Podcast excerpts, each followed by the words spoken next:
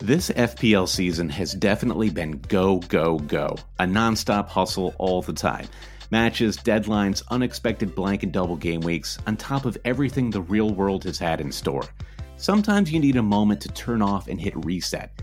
That's when you reach for Coors Light. It's made to chill. For me personally, supporting Fulham during this last year has been a true roller coaster ride. Honestly, when that Adama Traore goal flew past Areola in the 92nd minute of game week 31, the only thing that saved my mental state, the only thing that calmed my nerves, was cracking open a Coors Light. There's only one beer out there that's literally made to chill, and that's Coors Light. The mountains on the bottles and cans even turn blue when your beer is cold. That way, you always know when it's time to chill. When you need to hit reset, just open a Coors Light. It's mountain cold refreshment made to chill. And listen, everyone, summer is pretty much here. It's about to get hot in New York. An ice cold Coors Light is such a perfect way for me to beat that summertime heat. Coors Light is the one I choose when I need to unwind. So when you want to hit reset, reach for the beer that's made to chill. Get Coors Light and the new look delivered straight to your door with Drizzly or Instacart. Coors Brewing Company, Golden, Colorado. And as always, celebrate.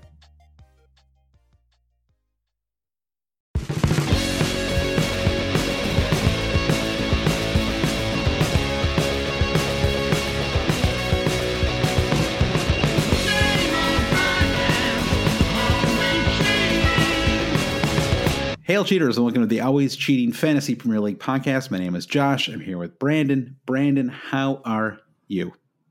I can't believe it's less than 30 days. I think I saw this right on the Premier League Twitter. Less than 30 days before the Premier League starts. Oh yes, less than 30 days. It's the the the, the body of the World Cup is isn't even isn't even cold yet, and uh, we're now talking about the Premier League. It's like it can't it can't be cold because the World Cup is literally still happening. Like there's no, it's still alive. It's, it's, it's not still alive. yeah. Uh, I was saying to you, so this is this is one of my favorite podcasts of the season. I I love the. It's actually a two part podcast. I love these team preview podcasts. Um, you know, today we're going through uh, Arsenal through Huddersfield. Uh, I think like four days from now we're going to do uh, the the next ten teams. Uh, but I do think you know before we get any further, we do have to say you know commiserations to all of our UK fans and uh, and congratulations to our Croatian fan. You know, it's really it's a big moment for for both groups. Yeah. Hello, Mr. Croatia or Ms. Croatia. We don't know your gender, but we know you're out there somewhere. But yeah, it, it was. Uh, I was at work while the uh, England Croatia game was happening, and it it it was interesting to watch our Slack and our social media just grind into silence. Yeah. As extra time rolled on, and it was. Yeah.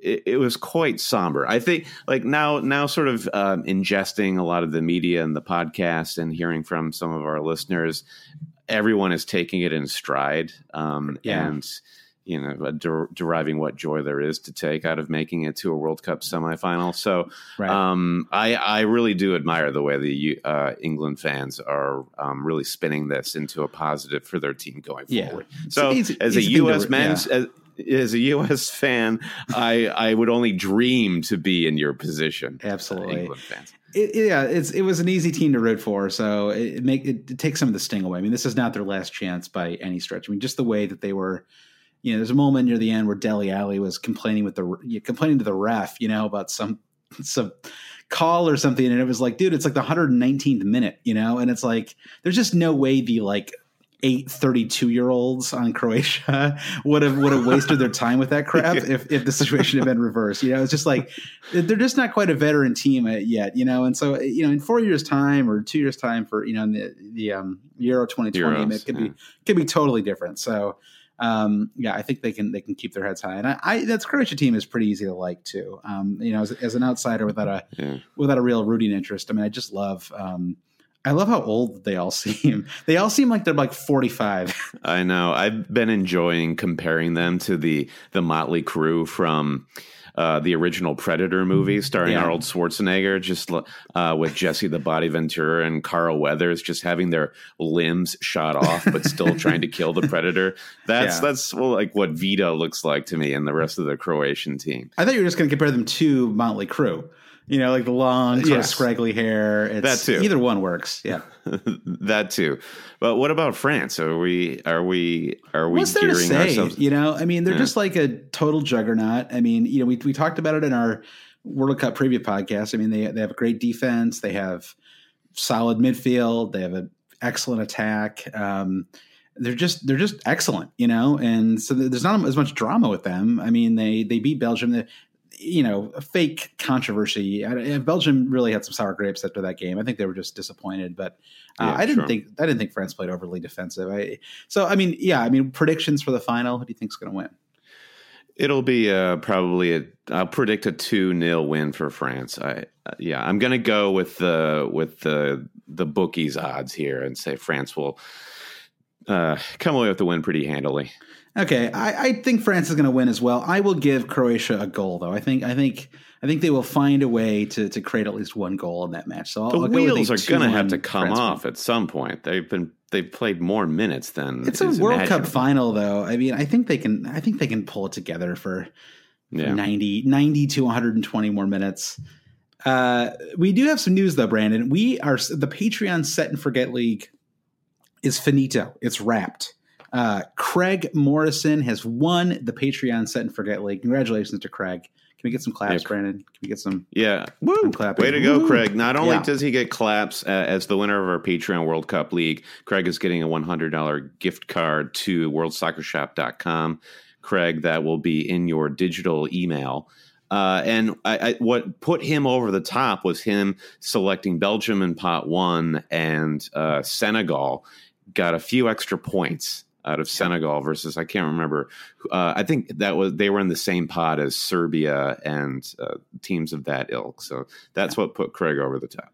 Congratulations, Craig! And he just pledged in June, actually. So he really, um, yeah, he he got in with a getting was good. It was really, the, the return on investment from that is uh, is pretty impressive. Uh, just uh, congratulations to uh, Lou, Gutierrez, Ricardo Antunes, uh, William Syme, who uh, finished in a three way tie for second behind him. Uh, then me, Jesse Halstead, and Rick Hortensius finished uh, just behind them. Uh, Sean Mack and Daniel King, Brad Bulow, Jeff Petter, and Roger Kendrick all finished uh, just below um, in the uh, top top slots. So, congratulations to everybody, but extra special congratulations for Craig for that Belgian pick. That was such a great under the radar pick. I wish I would have made that pick myself. Yeah, definitely. Uh, all right, and let's not forget about our McDonald's World Cup Fantasy League. Of course, the World Cup is still going on. We'll just run through our top 10 real quick. And also a note, don't forget to set your teams for the with the third place match in mind right. because the right. third place match could very well be a much more high scoring affair than uh, than the the final itself. So, uh, starting at the bottom of our McDonald's League top 10, we've got Dzeko is God. Is that a, a, a Bosnian fan there in, in ninth place? Uh, and then uh, bef- uh, in front of uh, Dzeko is God, we've got Blaze Matuidi, Squad, Mongoose 888, then Link Gassman in uh, eighth place, seventh place, Tama Bahoy. I love pronouncing that incorrectly. Sixth place, Big Luke 575, Andre 787, also in fifth. Fourth place, Price Change. Third place, it's uh, FPL General Mark McGettigan. In second, Jane. Uh, I'm sorry. In second, Jane John Jane Mount. Jane and John Jane, Mount. Jane, Jane Mount's husband, John Mount, is in second place. Uh, and in first place, it's uh, Putin in a shift. Floyd Death with an overall point score of 371. The Tinkerman, aka Floyd Death, is 11th in the world. So that's that's no big shakes right there. Yeah, exactly. So uh, yeah, well, I'll be. I, I I don't know about all of us. I will certainly be pulling for for Floyd F to uh, to win it all, win that Kia. Um, and uh, he's yeah, he's Tinkerman on Twitter. So if you have any advice for him, uh, go ahead and, and and follow him and uh, and pass some information along. Brandon, uh, we're eventually going to get to these actual team previews, aren't we? It feels like we've got a lot of uh, We've got time. Like, we've got we've got about what 20, 28 days before the season starts. We'll get exactly. to these team previews. We'll get to Don't these team previews. Uh, before we before we get there, uh, it's kind of weird because there's really nothing to talk about except that World Cup final. Uh, yeah. You know, there's there's no matches really, not even preseason matches yet. Yeah. So, uh, so uh, unfortunate for the listeners because that means we just jump right to our sales pitch. right. Exactly. So uh, this will only take a couple minutes though. Patreon changes. We have some new tiers that we've announced Um, I posted about it on a bunch of different platforms earlier this week, but you can just go to patreon.com slash always cheating to learn more about it. Uh, we have our first ever Patreon supporter draft league, and uh, we're going to give away an actual physical trophy if you win that draft league. Uh, we're also giving away t-shirts. Um, I thought we might do a, um, a live draft pod actually, um, where, you know, maybe you and I just pod and then we just make fun of our own picks and everybody else's uh, when we do a live a live Patreon draft. Uh, t-shirts at that pledge level as well. So um, everyone who pledges uh, at that level and sticks with us throughout the season gets an "I survived the 2018-19 FPL season" T-shirt. Uh, you can also uh, there's a trash talk option now too. Um, yeah. You can pick you can pick a topic for a Patreon exclusive podcast. Um, and then everybody who pledges at any level gets access to the, our Patreon supporters Slack, uh, where you can talk about strategy or the best, you know, uh, the best away kit. I saw that conversation going on today. Okay. Uh, I the best home kit, bar none. Wolverhampton Wanderers, well done, bravo. Mm, yep, very. They they're doing it right, aren't they? Better than Fulham. Fulham's Fulham's home kit that was released uh, yesterday is terrible. Uh, and we have, but yeah, new, the, the, oh, sorry. Uh, I was just going to jump in and say the Slack has been really great during the World Cup. I feel like we have a lot more active uh, chatters on there, and people are already just like uh, knee deep in FPL team strategy on the Slack now. Yeah, I was going to say um, there, yeah, a lot of really good strategy in there. I, I, actually think it's useful to listen to these team preview podcasts before you start strategizing too much, or or, or, at least start at least like read more about the teams themselves because I feel like I'm seeing a lot of posts on Twitter where it's like team almost said, you know, just need one more 6.5 million midfielder to complete. It's like how can you I can't even begin to think about my I, I like have a team that I put together, but I mean it's it's crap, you know, because I feel like I need to like I need to study I really need to think about all 20 teams before I start to think about you know putting my team together otherwise it's just you, you like I don't want to be in that mode where I'm just like problem solving, where I'm like, okay, I definitely know I want this guy because I like this player, and who you know who can I get to fit in? Like I, I want to think about who's you know what are the fixtures like at the start of the season? You know who's who's coming back late from the World Cup? Um, yeah. You know who who might be injured, who might be transferred.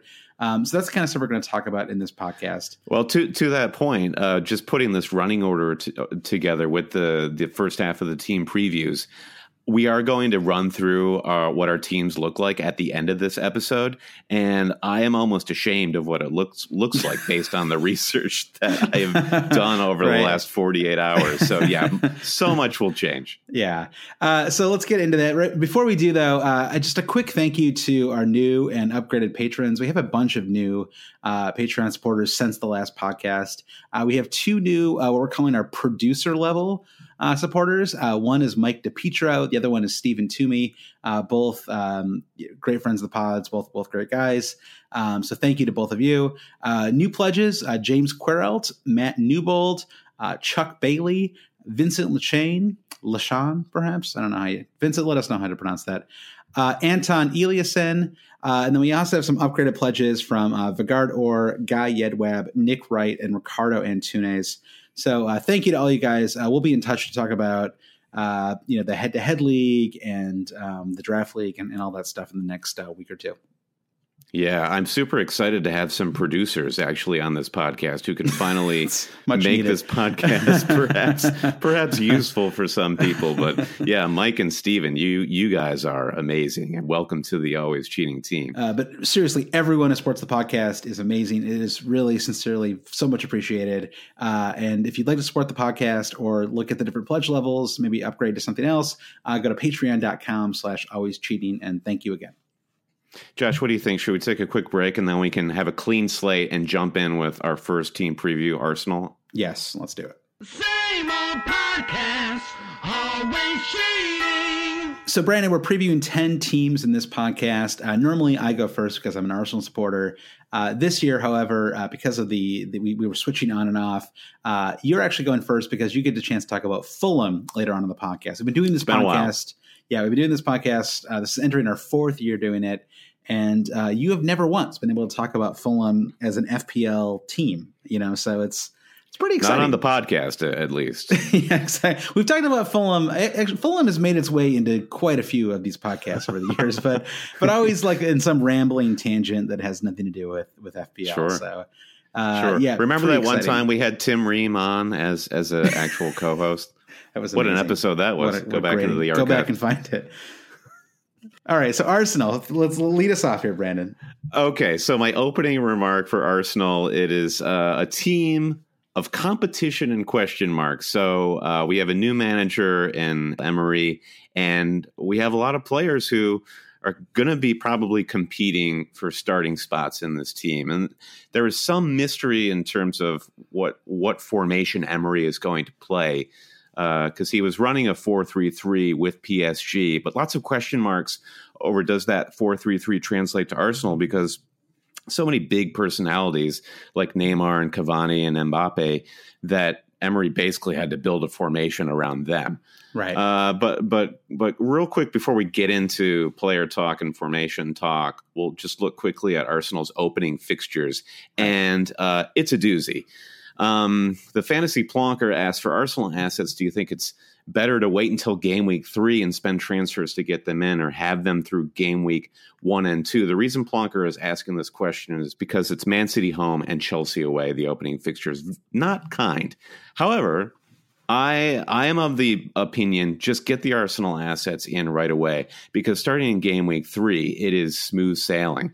West Ham, Cardiff, Newcastle, Everton, Watford, Fulham, uh, up through game week eight. To see of green, I really do like those fixtures. And who's really to say how Arsenal is going to come out of the gates? They could look really good, get that new manager bump, uh, just sort of a, a refresh of the squad and the tactics. They could they could do a job on Man City and Uh, Chelsea. Yeah, I mean, I could see not maybe wanting a defender, um, the you know, for the first couple of fixtures, but you know, Man City at home, first game of the season. I, I- yeah, you'd think Arsenal would be able to score at least a goal in that match, maybe maybe two, and and away to Chelsea. I mean, that's a Chelsea team that that that won't that probably won't have Conte, maybe won't have Courtois, uh, won't have some of you know just will be missing a lot of their star players. Probably won't have Hazard. Uh, we'll talk Mhm. more about Chelsea in a little bit. So uh, there's a good chance of goals in that match for them as well. And then, yeah, from there on, it's you know West Ham, Cardiff, Newcastle, Everton, Watford. I mean, it's you know it's a just a great run of fixtures after game week two. Yeah.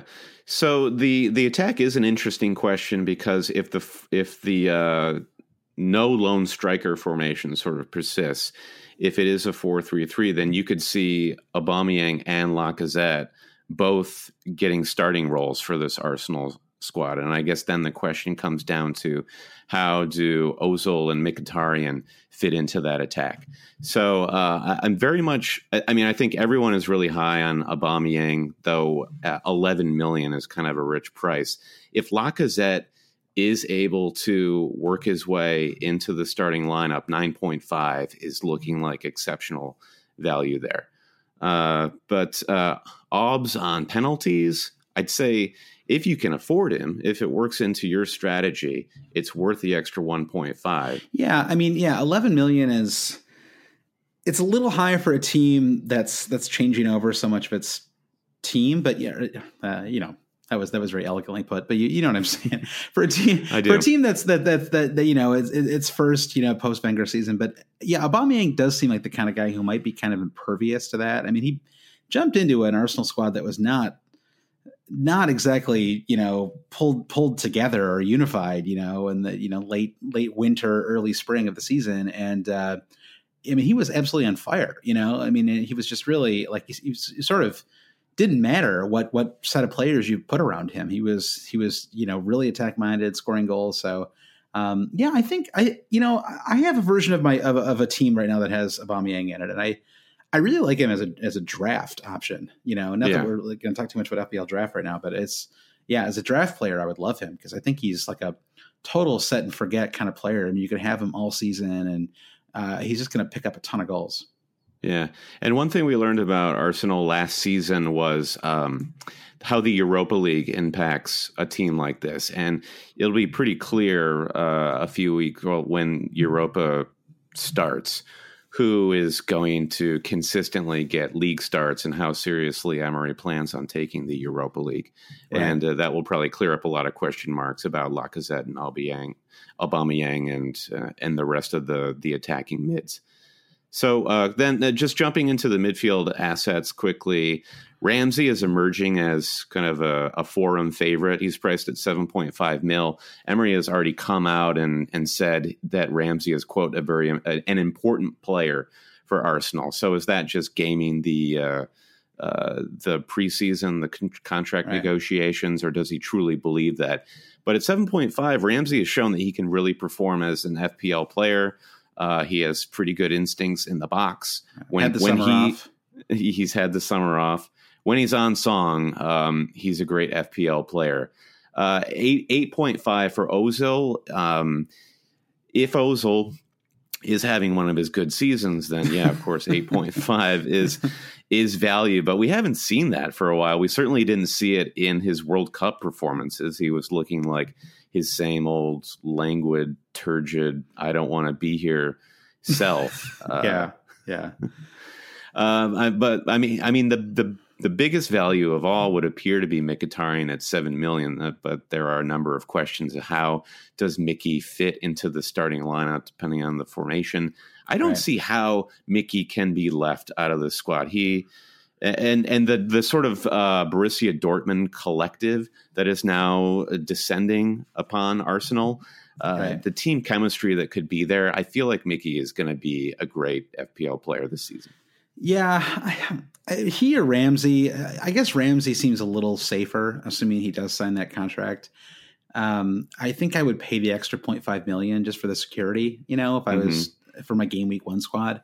Um, if I really wanted to have an Arsenal attacker and I maybe couldn't afford Lacazette or Aubameyang. Um, yeah, Ozil seems like too risky for me right now at that price. I mean, 8.5 million is you can get some. I mean, for you know, for another 8.5 million is like the same price as David Silva. You know, like yeah. it's you know, so it's just it's hard to it could be. I mean, yeah. I mean, I guess you could say this about like. I mean, we could just stop the podcast right now and say everybody's a wait and see, you know. Yeah. but right. I, it really feels true of a lot of the players in Arsenal. Like it's it's really hard to tell right now. Yeah. I mean, the whole. I mean, you're probably going to get into this in a second, but the whole defense is just like, yeah. who who can you who can you count on right now in that defense? Yeah. Okay, so quick segue into the defense. Uh, new signing the Uruguayan Lucas Torreira. He's uh, appropriately priced at 5.0, deep, deep lying defensive midfielder. Joel E. Uh, says Torreira will be a big factor in my opinion. He is a proper solid defensive mid that Arsenal have lacked all these years. The logic there being that Arsenal defense, when the fixtures turn in game week three, uh, Torreira makes Arsenal's defensive assets look really sensational. Um, so uh, then that leads us to producer uh, Mike DePietro asks, "How will Emery affect Arsenal defense? He seems to play a standard four at the back with PSG, trying to figure out if the chosen GK will be worth a look." So yeah, let's look at uh, Arsenal's defense. On the left, you've got competition between uh, Monreal and Kolasinac. And on the right, you've got Bellerin and the new signing Lichtsteiner. Uh, Josh, you would agree Lichtsteiner has not been brought in to displace Bellerin. He's an old man now. He's is he thirty? is he thirty five? Lichtsteiner or thirty four? I think he turns thirty five this season. But I mean, he's yeah. like a really good player. I mean, right. like yeah, Bellerin's going to have to beat him out for that spot, even yeah. if they got him on a free. So maybe you're looking at a Europa lineup versus a league lineup, but you're it, you're definitely looking at competition for these spots. And I think the uh, center backs are the the safer options. And new signing Socrates. Um, I had lunch today with a Greek colleague, very excited about Socrates. Any Greek player moving into the Premier League is, yeah. is a banner day. Uh, everyone's, so everyone's drinking the hemlock on this guy. I'm just I'm just not convinced. Right. So uh, this is what I was talking about. The the uh, the Borussia joke. That was that was sad. That's good. If I if I really knew what hemlock was, I would I would laugh at it as well. It's like a weed, Is not it? It's like a poison weed. Okay. Now that that sounds dangerous. Don't encourage our listeners to to drink poison. Uh, but uh, Sokratis looks like he, I'm sure I'm saying that incorrectly, but uh, looks like he's straight into the starting 11, priced at 5.5 accordingly. Um, other center back is looks like a shooter's choice at this point. You've got uh, you know Mustafi, another another Greek guy, Mavra. Mavropanos, yeah, uh, Rob Holding and uh, Calum Chambers. So who knows there? Um, so there, there are just so many unknowns with this defense right now in terms of who starts it. Probably the prediction would be Monreal on the left, Sokratis, and I don't know else, Mustafi at, at this point in yeah. the middle, and then Bellerin on the right. Uh, GK, this is a wait and see. Also, it doesn't really even matter because you probably don't want either of them. If you're looking to do a 4.5 rotation, then Leno and Cech both at 5.0, they're out. And if you're going 5. I really don't see any compelling case at any season to go for a 5.0 goalkeeper. I guess except for like a double them, double game week situation. I guess if you were going to play them every week, you know, I mean, if you, if it was just a set and forget five million goalkeeper and and then you paired him with a four million keeper, I guess that would that would be the way to do it. You know, right. if, you, if yeah. you really believed in Arsenal's defense, uh, yeah. which is kind of hard to recommend right now. I mean, yeah, it's a good point actually, because in my head I was sort of talking, I was thinking about checking Leno because I'm like, well, at that price, you know, it's so reasonable. But yeah, you're right. I think I'd rather just have two 4.5 million players than, eh, you know, and have a spend a total of nine million than I would spend 9.5 or or if I'm going to spend 9.5, I'll just get a 5.5 million keeper and and not rotate them. You know, so yeah, yeah, uh, eh, maybe they're out. I don't know. I, am still I, am I don't know. I'm still on the fence about it. Uh, you know, maybe maybe a set and forget five million keeper is the way to go, Brandon. I don't know. It's uh, I mean, listen. Every every season introduces a new uncon, unconventional thought strain on goalkeepers. Last year right. was the season of David De Gea. Maybe we go for a high price GK, whereas mm-hmm. the season before it was um, uh, what's his face on on Burnley, um, yeah, who Tom was the Heaton. four. Tom Heaton, he was the 4.5 yeah. dream. So the big takeaway for Arsenal here in closing is it's all about the attack. Ramsey and Aubameyang look to be the favorites, but Mkhitaryan and Lacazette could present tremendous value depending on uh, what the starting eleven kind of shapes up to be. Yeah, I think I think that's all fair, and I actually think that if Arsenal uh, come out like as a as, you know with a renewed sense of purpose, given the amount of t- uh, you know talent that's in that squad, I actually think the pricing of their defenders is not terrible. You know, I mean, 5.5 million. If Arsenal are contending for Champions League spots and are playing, it's it's a big if, right? I mean, because they haven't the last couple of years. But if if they you know if they take things up a notch, then then 5.5 is not an unreasonable price. So, uh, but yeah, it's too, it's kind of a wait and see with that whole defense. I, I agree. Cool. All right. So you've got Bournemouth, Josh. What do you got? I've got Bournemouth. All right. Tom Campbell says thoughts on Bournemouth: appalling defense, stagnant squad without much activity so far, uh, a geriatric Defoe. But are there some hidden options for your fifth midfielder? All right. So I'm just going to let that question hang there, Brandon, as I let it simmer, as, let it marinate. As, as I talk about Bournemouth. So Bournemouth have pretty strong opening fixtures. They have uh, one of the best opening, one of the best game week one fixtures, I'd say. Um, they play Cardiff at home. Um, play Cardiff at home, West Ham away, and Everton at home in their first three. Um, even after that, I mean, if you look all the way through their first ten weeks, it's it's actually quite a good start. I mean, Chelsea away is the only you know, super difficult fixture in that whole ten week run. So, um, how much will the World Cup affect them? Uh, basically, not at all. Um, in terms of incoming players, there's not a lot of business being done right now. The one guy that they've got, I'm kind of excited about him, Brandon, because he's short uh, is uh, you know I love a short player. You uh, love a Dave, short guy. I love a short guy. Uh, David Brooks is a 10 million signing from Sheffield. Uh, he had three goals and five uh, five assists and 30 appearances. He's 21. He's an attacking midfielder, and um, Eddie Howe apparently rates him quite highly. I was reading a little bit about. about David Brooks. Um, this isn't the New the York Times political columnist, David Brooks.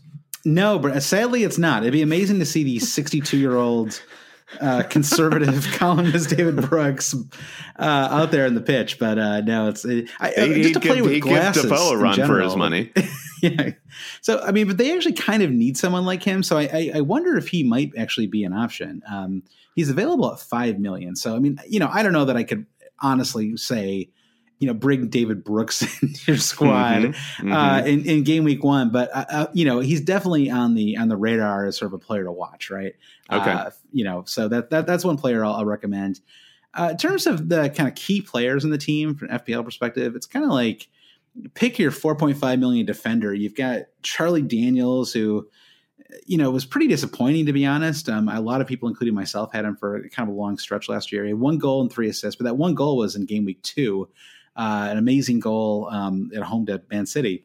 Yeah. Um, a disappointing six clean sheets on the season. I think he yeah might have played nearly every match for the team this year, and uh, nearly all matches anyway. And I mean, six clean sheets in 38 is really terrible.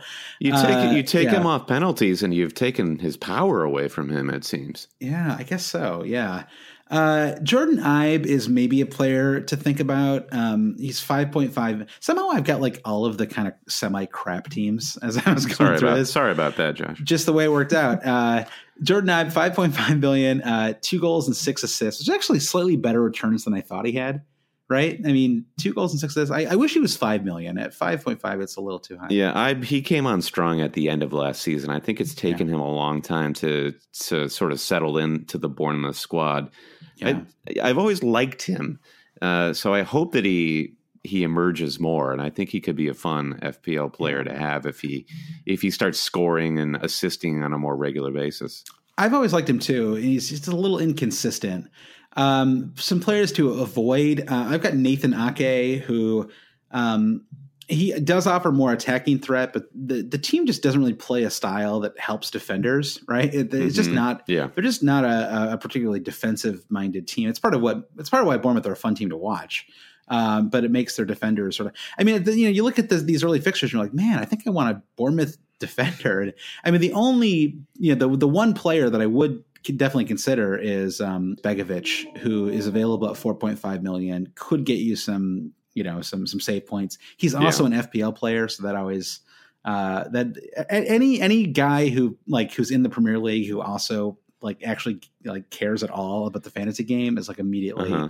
Like a player I'll consider bringing into my team just just as a, like a tribute, you know. So this is also like why I'm not going to finish in the top ten this year. and that's not a Pete Rose situation where uh, Begovic isn't going to make it into the uh, World's uh, Football Player Hall of Fame because he's gambling on his own sport? I guess not. Yeah, I guess there's no money involved, so you, they kind of get away with it. right. um, yeah, so I, I would have voted Ake. Uh, Ryan Fraser um, is another 5.5 million player, five goals and three assists, but he, he's pretty unreliable. Um, you know, he sort of drifts. He's drifting out of that squad a little bit. Another short guy, so you'd think I'd like him, but um, I, I just find him to be a little too inconsistent. Um, he's like he's, he's one of those tempting players who it's like you oh know, yeah you, he you can hit him just right. Yeah, he blew up my game week one squad last season. So right, yeah, exactly. avoid that's a hard avoid yeah. for me.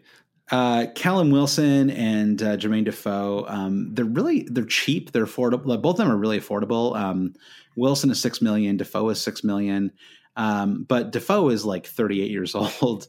I know he keeps himself in great shape, but like he's he really faded down the stretch. And Callum Wilson, I mean, it's you know we talked about him in last week's podcast, but just his inability to score was insane. Uh, yeah, the second disaster. half of last season, it was a kind of a disaster. He lost his confidence, I think. Yeah. Um, so the the one under the radar player that I'll mention here is uh, Josh King. Um, Josh King isn't exactly under the radar because anyone who's played the game for a couple years has either had Josh King in their team or thought about bringing him in. He started the season, I think he was 7.5 to start last season. So it was just a little too expensive for a, for a team of, of Bournemouth's, you know, kind of table placement, you know, yeah, but, um, right. Now he's down to 6.5 million. You know, he scored, you know, four goals in his last seven matches of last season. I think that it was like it was like the team didn't quite work at first when they added Jermaine Defoe. It was always weird to add Defoe, and I, I don't really know that it really helped the team long term. Um, but given their opening fixtures, I actually think I might like him at 6.5 million. I definitely like him more than Cenk Tosun. Um, yeah. As far as Will Zaha goes, I guess I probably still slightly prefer Zaha. But um, you know, if you're looking for a you know like a Mo Salah enabler and you just need that 0.5 million, I don't think the the downgrade from Zaha to Josh King is that great. I actually think that that mm-hmm. may be a move to consider doing. Um, and honestly, if you're going to bring Salah into your team, you're going to have to find some some value, you know, some value options. So there, there's yeah. going to be some trash in your squad with, with yeah. Salah there for sure. Yeah. Overall, I can't say that I'm too excited about this team. Uh, no. just because they haven't made a lot of changes, and it, yeah. it would have been fun. I mean, maybe they'll still make some big transfers and bring in some fresh blood. But let's let's hold out some hope that David Brooks All right, I'm all in on Brooks. Let's do it. Let's do it. Um, they should. Uh, yeah, uh, I agree. They're not an exciting team. When they first came to the league, they were they were interesting, and I think they won a lot of people's hearts. Um, but last year, they they there was no growth of any kind, and they almost regressed in terms of their performances. So they're yeah. going to have to show show us uh, that they're going to have to excite us, Josh. Yeah, I mean their their defense was terrible, and they haven't made any changes yet. So it, that that that to me is the biggest issue. Yeah, Nathan Ake is so interesting. Five million is just a. It, it, Ake was intriguing when he was the four point five defensive loanee to Bournemouth yeah, from, from Chelsea. Chelsea. Yeah, and then he was then it was just it was irresistible. But 5.0 just knocks him off the table. Yep. All right, are we ready for Brighton? I'm ready. Let's let's so let's Br- see it. Brighton, Brighton is an interesting counterpoint to Bournemouth because now they're being asked to do what Bournemouth is, you know, working really hard to do, push on in the Premier League. They've they've shown that they they they have the wherewithal to survive a season in the Premier League. Can they push on? The problem for Brighton here is that their opening run of fixtures is absolutely dreadful the starting game week one away to Watford. Then it's United, Liverpool, hosting Fulham and Southampton. Not bad. Then another uh, doubleheader disaster with Spurs and Man City in game weeks six and seven. So for our good old friends Duff and Donkey, for our donkey. uh, yeah, yeah, I, I, will always get those. Uh, let me just say that again. I could have. Oh, come on, that was funny. Into... You got to keep that in. yeah, right, right. The Duncan Duffy. I, I, that is, I, I, need to come up with a better mnemonic device in my head. But the the Hedge Knights Duncan Duffy uh, are not looking very appealing given those opening fixtures. Yeah, uh, so uh, yeah. Uh, let's let's start with the attack. Um, Glenn Murray is still the big man at six point five. He, uh, speaking of olds, going back to your your Jermaine Defoe discussion, he turns 35 in September. He perhaps will come uh, come back in game week one with more hair plugs. It's it's unclear. It's always uh, possible. yeah. But this dude is old. Uh, but despite all that, you're younger, uh, than, you're younger than me, for the record. yeah, God. Uh huh. Yeah. So uh, he's still old, but he managed 12 goals last season, and he's on penalties. So you know, there's always a case to be made for Glenn if he can, you know, still manage to get 60, 65 minutes a game. I felt like he was getting phased. I don't know if he got tired down the stretch last year or if he was just getting phased out, but if he definitely was not really part of the attack, I feel like by the final weeks of the season. It, it kind of, I remember actually because he was a like a kind of a popular double game week option. It was sort of disappointing. Right, and and the whole pen thing too. Uh, speaking of Glenn Murray fading, we'll get to Pascal Gross in a moment. There's some uh, interest in Pascal Gross maybe taking pens off Glenn Murray for good. But just to round out the the strikers, Jurgen Locadia is a guy that Brighton signed for a record uh, 15 million in the January transfer window last season, but we didn't see a whole lot of Locadia. He had an issue with his hamstring that kind of uh, kept him out of the starting lineup. Just six appearances for him, one goal and one assist.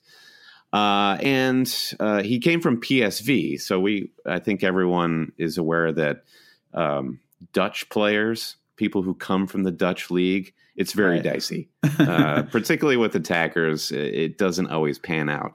But um, Locadia looks like to be the most likely at this point, barring any future signings from Brighton, the one that's most likely to knock Glenn Murray off of his striker yeah. pedestal.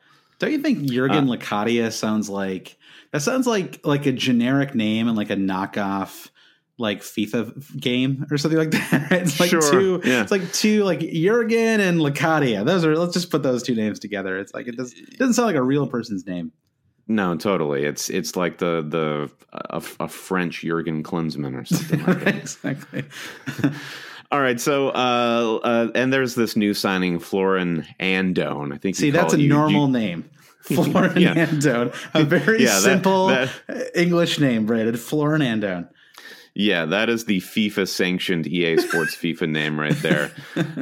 25 uh, year old Romanian. Uh, he's he's priced at 5.0, but um, I, I don't know that we're going to see a whole lot of this guy at the start of the season, but just just put it, putting him on your radar.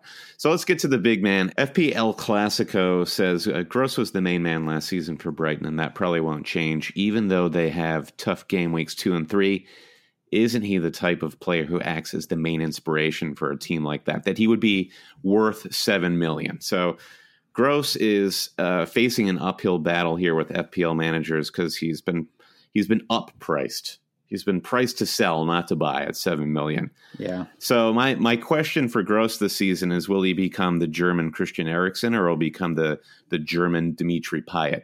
So Payet had that breakout season for West Ham, and then he basically had an emotional breakdown and uh, had to leave the entire league. Uh, he, even though he was he was a, a joyful midfielder, set piece taker, um, one of the great guy. short players we'll see in the Premier League. Yeah, um, or or does Gross have that staying power like Christian Eriksen does, a way to really stamp his his name on the league over the next season or two? Uh, Gross took one penalty late last season, took it off of Glenn Murray. So the, the question is, is he going to emerge as the official pen taker? Uh, seven goals and eight assists last season. I have a thought on Gross. What, but what is your immediate thought at Pascal Gross at seven? He's million? just he's just too expensive. I mean, their their fixtures are bad. Um, he's not really a goal. It's not like he's a out of position midfielder who like really is more of a striker, or you know, it's not like a Will Zaha situation.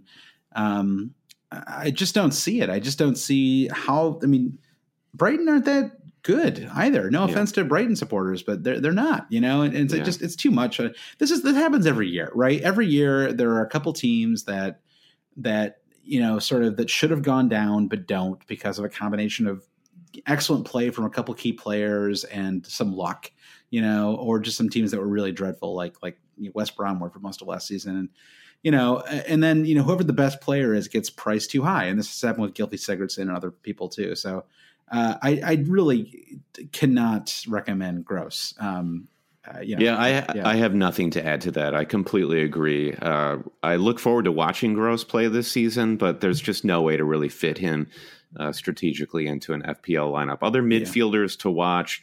Izquierdo really came on strong at the end of last season. He's priced at six mil, five goals like. and five.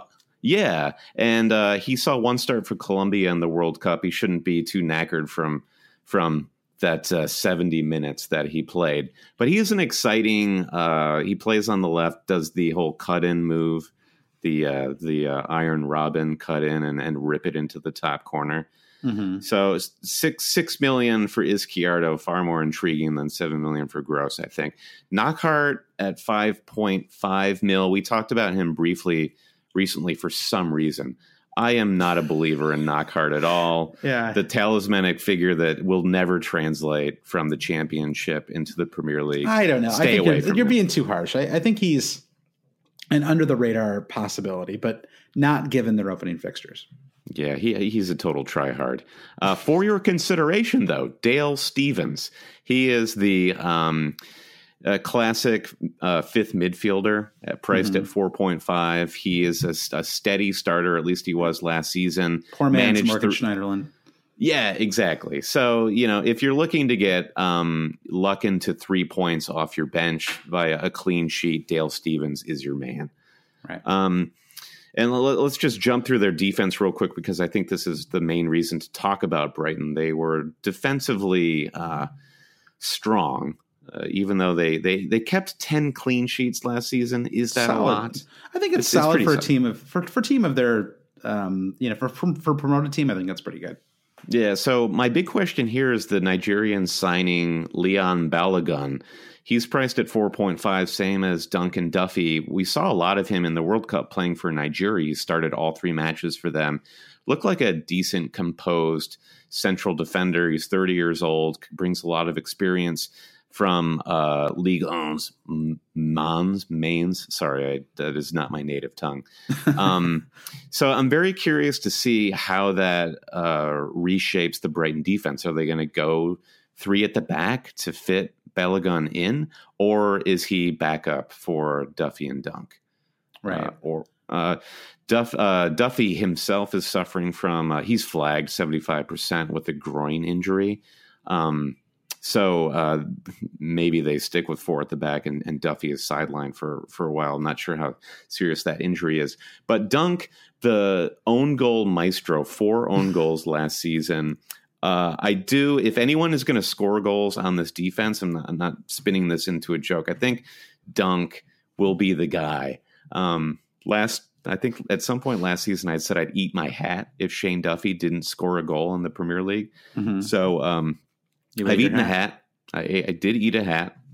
Um, We've got but, video of it. We'll yeah. we'll share it somewhere.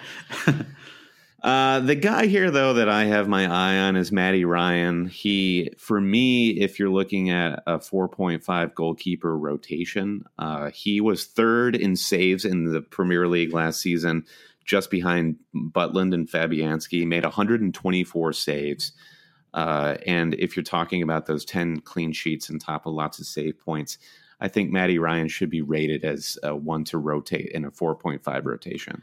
Yeah, and he was he was pretty solid for Australia at the World Cup. I mean, they got knocked out in the uh, uh, you know in the um, preliminary stages, so I, I don't see any reason why he wouldn't be starting you know beginning of game week one for them. So yeah, I agree with that. I I, I wonder if there are better goalkeeper rotations, but um, but yeah, I, I, like I like I like Ryan as a, as a possible rotation option option for sure. I, I like him more than than their defenders. Yeah. Than, than, like than, than the center backs. It is merciful to have these Brighton defenders priced at 4.5 because when the fixtures turn, it will be easy to bring them in. Yep. Uh, so uh, I'm not worried about that. We can have them when we want them, and there are actually quite a quite a lot of good, decent 4.5 defensive options to pick from that are not on Brighton. Yeah. Uh, come to Burnley, Brandon. Opening fixtures strong plus minimal World Cup commitments. You know I like that. Uh, Absolutely, really like their opening eight fixtures. Uh, really, only one truly difficult fixture in there. Their way, they they play Man United, but even then, it's at home uh, in game week four, and and you know Man United might just be might just be adding in, you know, players like Lukaku starting in game week, you know, three or four. So, um, you know, even that could be a clean sheet uh, possibility.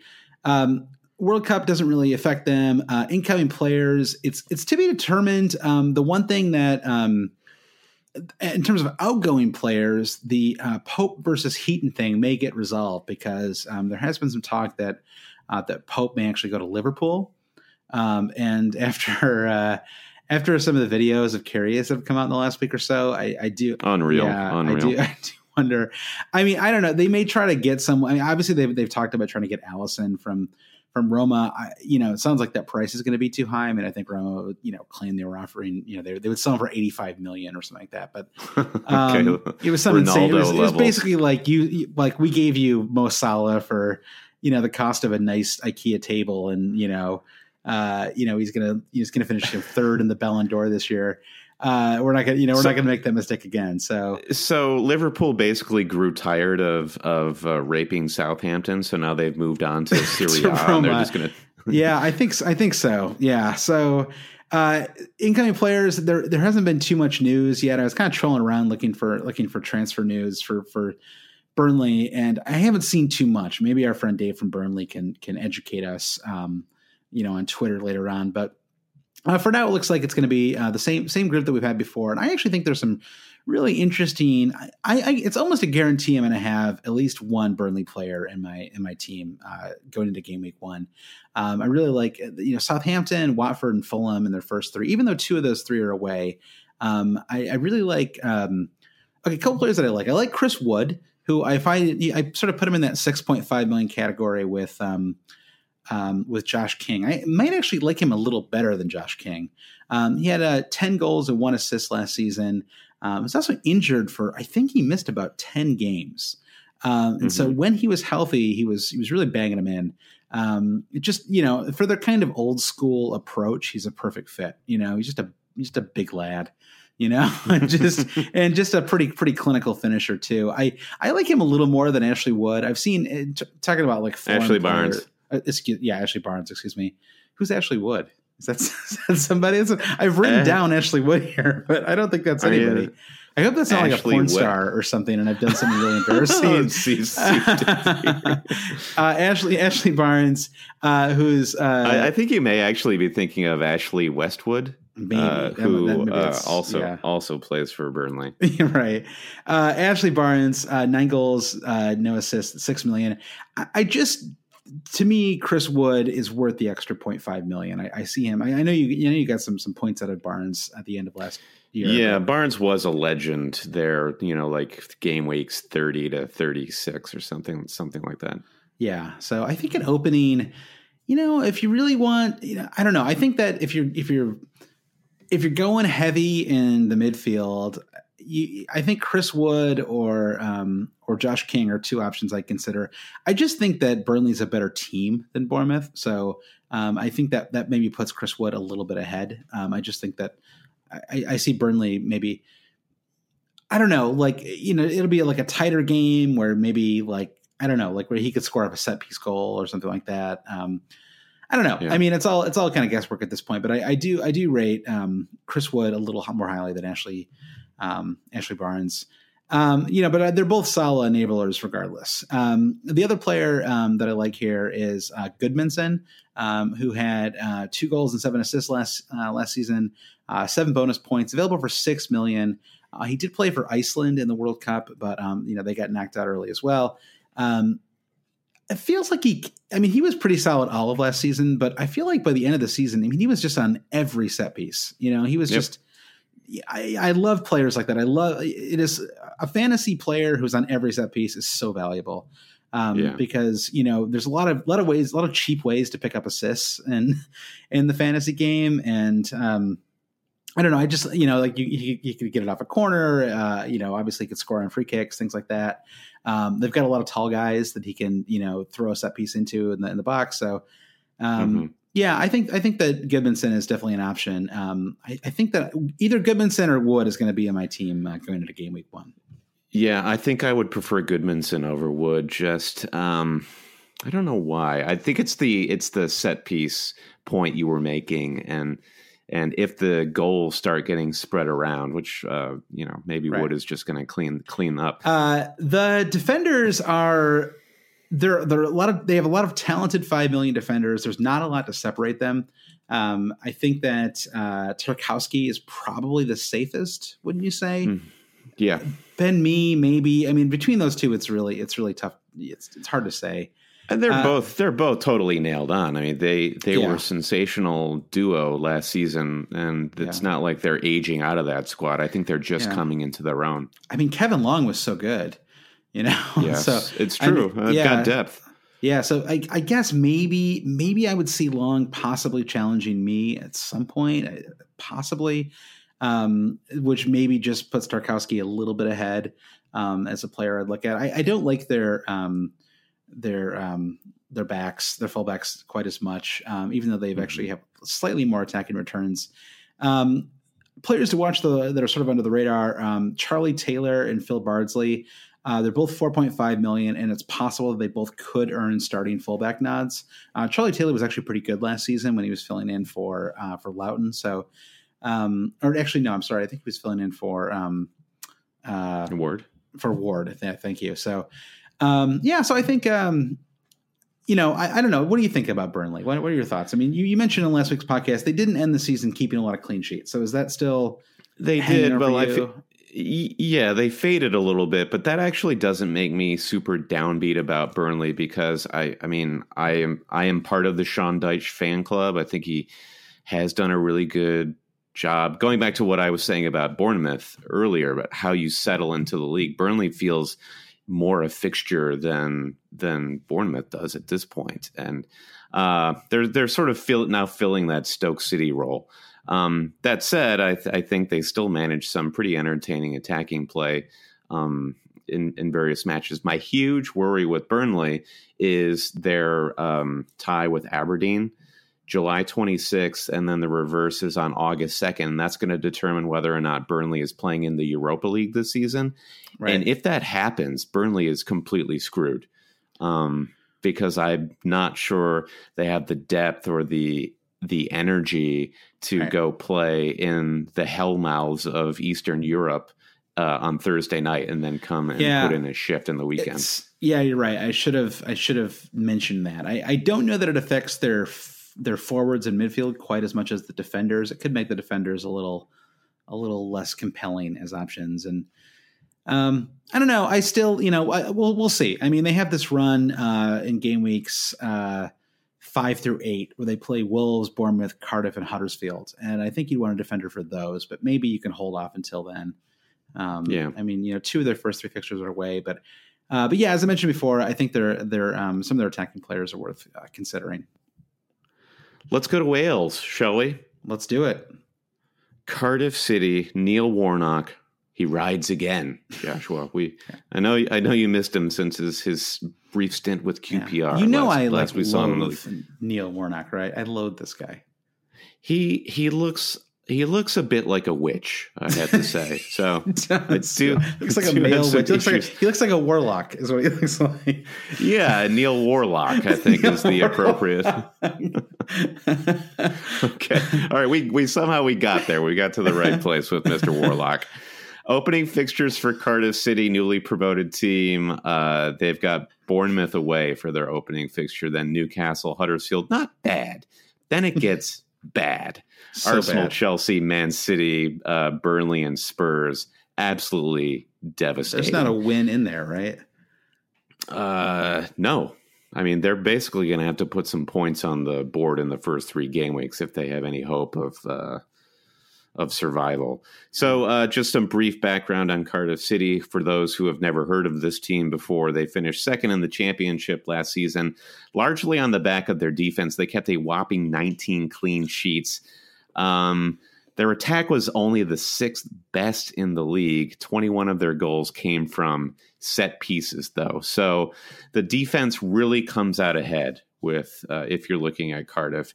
Great, uh, looking good for clean sheets, lots of set piece goals. I'm going to run through um, the defensive options right now. Uh, their team captain, Sean Morrison, cleaned up with uh, seven goals and one assist. He's 27 years old uh, in in central def- defense, and uh, his partner in crime back there, it's Sol Bamba, also priced at 4.5. He scored four goals and one assist last season for Cardiff in the championship. So uh, if so you're Baba is for, kind of in that Jurgen Locadia category. Yeah. Real name, fake knock name. off, Not knock sure. off FIFA name. Uh, so the the debate here is: um, Do you like goals or do you like bonus points? Sol Campbell rates higher on all the stats that are going Sol- to get Sol you Bamba. bon- Sol Bamba. Uh, he's gonna he's gonna rate higher on what it takes to get bonus. Say Cardiff does get a clean sheet. Um, but Morrison is probably worth the the risk just to sacrifice one or two bonus just to see if you can get a goal. Then you're really going to lock in. Then Josh, you're really locking in the bonus. yeah. Did Neil Warlock call the uh, call the cops on you? Neil, Neil Warlock does not like the slanderous podcast of always cheating. He sent the police here to get me. It's it's too bad that Sean Morrison is uh, at five million. At four point five million, he'd be like such a fun, like he'd be like the perfect player because only FPL nerds would have him in their team, Yeah. um, or in, and Cardiff City fans, I guess. But I mean, Yeah. seven goals is pretty fluky for a for a defender, right? I mean, that's I do that's love like this. Hard, yeah. to, hard, to, hard to see him replicating that. I picked up this stat on Fantasy Football Scout with Sean Morrison. He had 50 goal attempts last season, a rate of one goal attempt every 66.6 minutes, mark of the beast. Uh, that is just that is shy of Marcus Alonso level. Uh, last year, uh, Marcus Alonso had a shot every 44 minutes. So- But if so you're is it- looking at pr- Premier League center backs, um, Sean Morrison wiped the floor with them in terms of goal attempts per minute. wow, so he is a center back then. That's it's really interesting.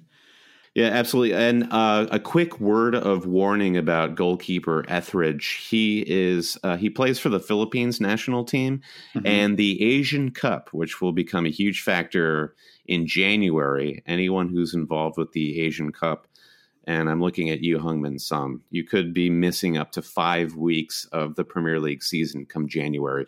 So do not look to Cardiff for your goalkeeper rotation. That could be a problem. Fair enough. I'll stay away from from uh, from Etheridge. Uh, yeah. Does he have a he have a first name or is just it's just it's Melissa just Etheridge? Melissa. Melissa. Right? yeah. Okay, uh, the, in the attack, the exciting signing was Bobby Reid, a 25 year old English striker who was the third highest goal scorer with Bristol City last season in the championship. Scored 19 goals. He also came away with seven assists. Very wow. fast, energetic striker. He's priced at 5.5 million. I think he's going to find his way into a lot of um, templates for your third budget striker. But yeah. um, we you have to keep an eye on transfer news for Cardiff. They've been linked to guys like Solomon Rondon, who was looking for a Premier League club to sign on with.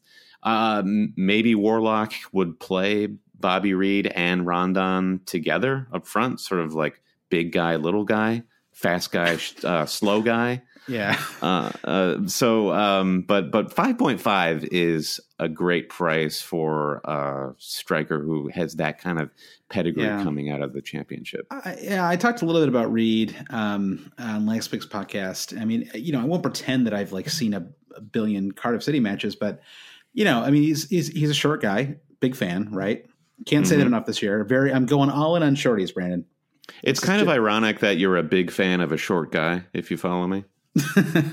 I'm just I'm, I'm I'm I'm I'm supporting all the shorties. If if if I can't decide between two players this year, Brendan, I'm going with the shorter guy. Okay, that's that's okay. my rule. I love it. Uh, yeah. This season, I, I won't I won't you know it won't affect my my prognosticating on the podcast, but just personally, everyone should know that I'll, I'll be going with the shorties. If you are planning to wild card in very early on, let's say you're planning to wild card by game week four um, or you're planning to play a four-four-two, and um, and you can have kind of a third striker that you don't need to play every game week. Mm-hmm. That Bournemouth, Newcastle, Huddersfield run in their first three matches is actually pretty solid, right? I mean, that is like that actually makes Bobby Reid kind of compelling. I think, yeah. you know, like no. it, it, yeah, cheap and good fixtures. Uh, yeah, no, I, I, agree. He's actually in my bus team right now. So uh, yeah, and I think you know, remember like with Huddersfield last year. I mean, there's something to be said for a, for a promoted squad that just comes up like firing, right? Like just like really like excited to be in the league, like a lot of adrenaline, a lot of energy. Um, comes out of the gate really strong. That could be Cardiff this year. So uh, yeah. yeah. I think we're going all in on Bobby Reid, Brandon. Uh, one midfielder to watch, Junior Hoilett, priced at 5.5 mil. Uh, he scored 11 goals last season, and we know he's a wow. favorite of the Warnock.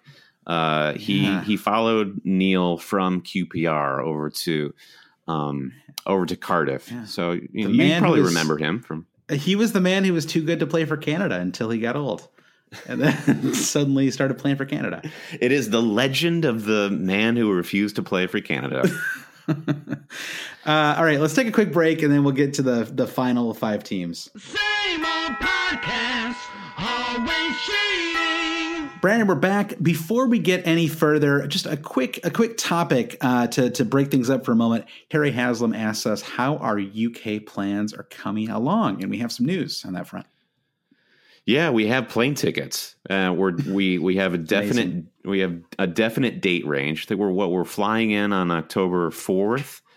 Yep. And then yep. Uh, and then we leave that Monday. So uh, we're we're gearing the trip around the Fulham Arsenal match that's going to be at Craven Cottage on Saturday or Sunday, and to be determined. And to be determined, and then we're hoping to see um, maybe a Europa League match on Thursday night, mm-hmm. and yep. a match on Sunday as well. Maybe that'll take us um, north of London. Maybe we'll get oh, to. Uh, if we went to Burnley to watch a Europa League match on a Thursday night, that would be amazing. That that might actually be the highlight of the trip. that would be pretty sick. So uh, we're we're in the early stages. We've already we've already put the word out on Twitter. Um, we're looking for recommendations of neighborhoods in London where we can uh, set up an Airbnb, a home base, and we're gonna bring we're gonna bring uh, loonies or or pounds, whatever currency it is that you use in the UK, to buy our listeners some beers. Uh, we want to meet you guys. We want to hang out. Um, have a bit drinks. of an always cheating meetup while we're there. So it's going to be fun. Yeah, uh, yeah, we're like basically Brendan and I are just just us, no family. We're there for five days, and uh, we've been saving up for this trip, so we're gonna blow it out. Uh, we're gonna go to every game that we can go. We can go to like anything we can we can get tickets for. You know, we're going to spend the money and we're just going to do it. Um, yeah, we want to be, we want to be, I want to have a drink in my hand the entire time that I'm there. like, I want to fall asleep with the drink. Like, like I want to like tape, I want like a like duct tape drink to my hand as I'm sleeping, just in case I want to wake up. What was the what was the game that one played in college? Edward Forty Hands, where you uh, you walk into a house party and you have a 40 ounce duct tape to eat your left hand and your right hand. right. Yeah. So, uh, yeah, we're going to do, we're looking at Airbnbs right now. We're trying to figure out what neighborhood. A lot of people on, uh, on Twitter in particular have, have given us some really solid uh, recommendations. So thank you to everybody on there. Um, yeah, so it's uh, it's going to be awesome, and uh, yeah, so it'll be, it'll be for those October sixth and seventh fixtures. Maybe there'll be a Friday night match. That'd be awesome. Um, but yeah, definitely going to Fulham Arsenal at Craven Cottage. Other other matches to be determined. So uh, more to come on that. Cool. All right, let's. Ba- uh, speaking of London, uh, next up is Chelsea. Uh, good transition. Chelsea it's a weird team, Brandon. They have just they have just fired Conte, who called their bluff. It was amazing. Everyone knew that they wanted.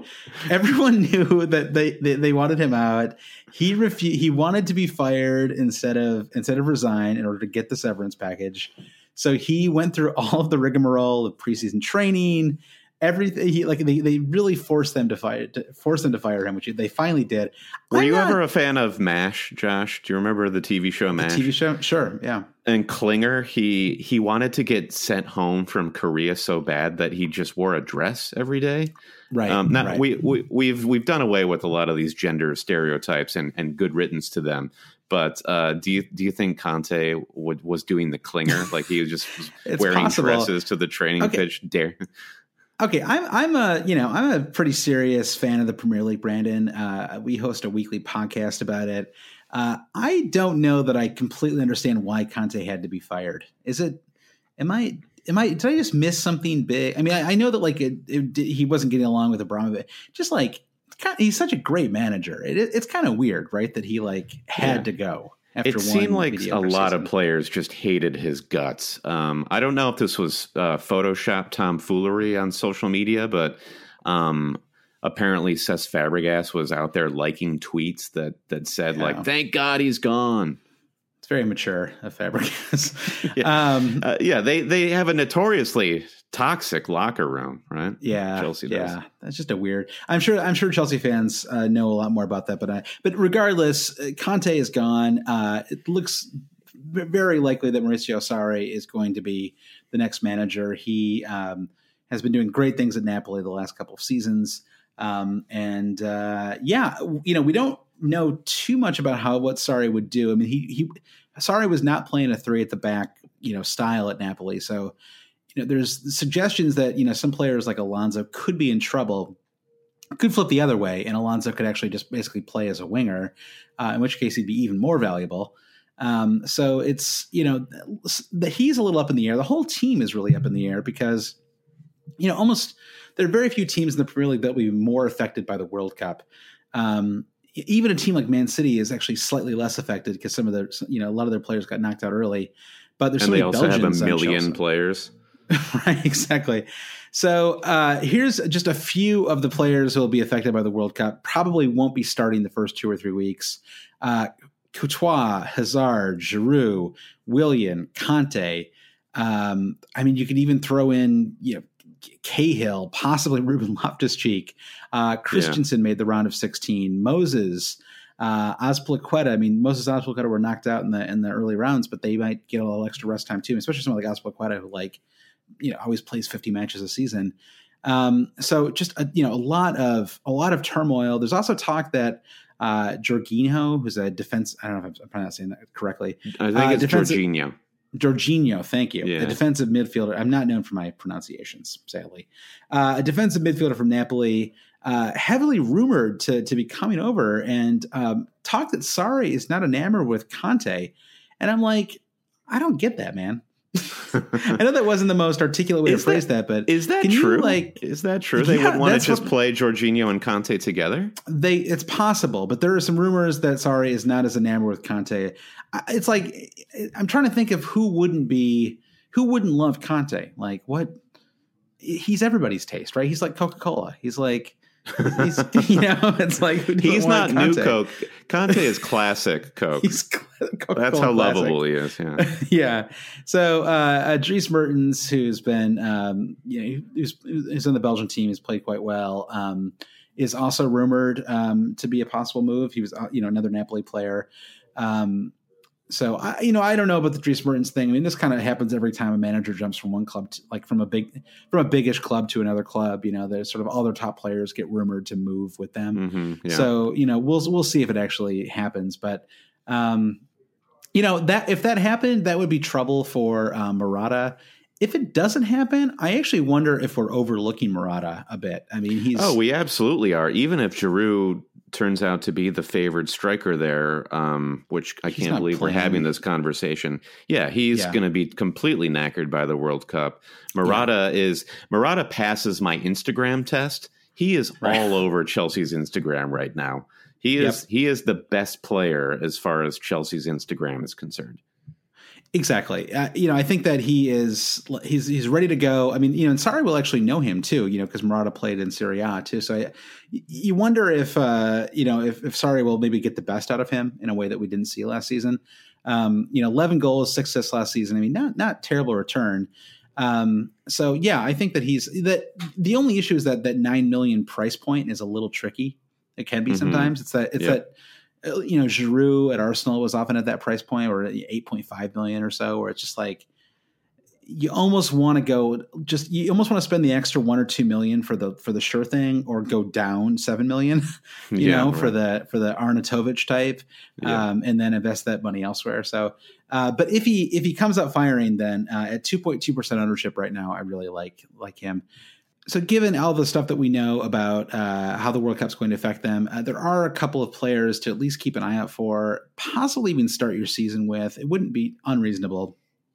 It, would it be reasonable? I don't know. It would be uh, it'd be an option anyway, which is um, and Alonso, both priced at six point five million. Azpilicueta, two goals, six assists, twenty five bonus points. Uh, probably the t- the player who's most locked into starting game week one uh, mm-hmm. maybe in the entire team. Um, Marcos Alonso, seven goals, two assists, 15 bonus points.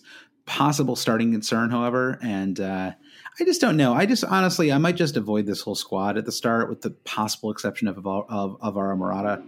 Um, I just, I don't know. I mean, I would wait until game week three or four with them. I mean, their, their fixtures get really good starting in game week four, basically, right? Where they play Bournemouth and Cardiff at home back to back. But I'm not sure that you need them before then.